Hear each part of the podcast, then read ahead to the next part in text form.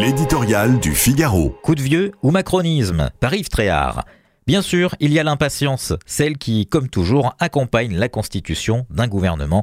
Avec Gabriel Attal à Matignon, les poids lourds ou réputés tels comme Bruno Le Maire ou Gérald Darmanin accepteront-ils de rester et jouer franc jeu Les équilibres gauche-droite, hommes-femmes vont aussi être scrutés à la loupe. Une équipe resserrée depuis le temps qu'on en parle.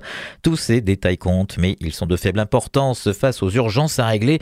Insécurité, immigration, dette, logement, transition écologique, déserts ruraux sur tous ces fronts, les voyants de la septième puissance mondiale sont au rouge. L'effet waouh que le chef de l'État a voulu provoquer en nommant le plus jeune Premier ministre de l'histoire de France peut vite faire pchit. Pour qu'il ait une chance de réussir, il faut que Gabriel Attal donne un coup de vieux au macronisme. Sur sa route, le premier obstacle sera Emmanuel Macron, un président volontiers procrastinateur et qui a du mal à partager la vedette avec un autre que lui-même. Va-t-il par exemple s'exprimer avant le discours de politique générale de Gabriel Attal comme il l'avait fait avec Édouard Philippe en 2017. Le second obstacle sera évidemment cette majorité relative et de moins en moins soudée à l'Assemblée nationale. L'action du nouveau Premier ministre à l'éducation nationale est saluée, mais toutes ces initiatives, interdiction de la baya, redoublement, classe de niveau, ne l'obligeaient pas à passer par la loi.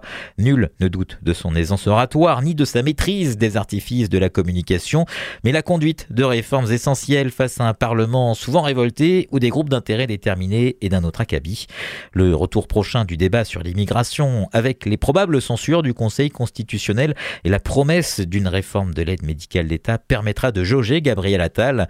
Face aux urgences et au vent contraire, il lui faudra enfin suivre une ligne claire en rupture avec le en même temps.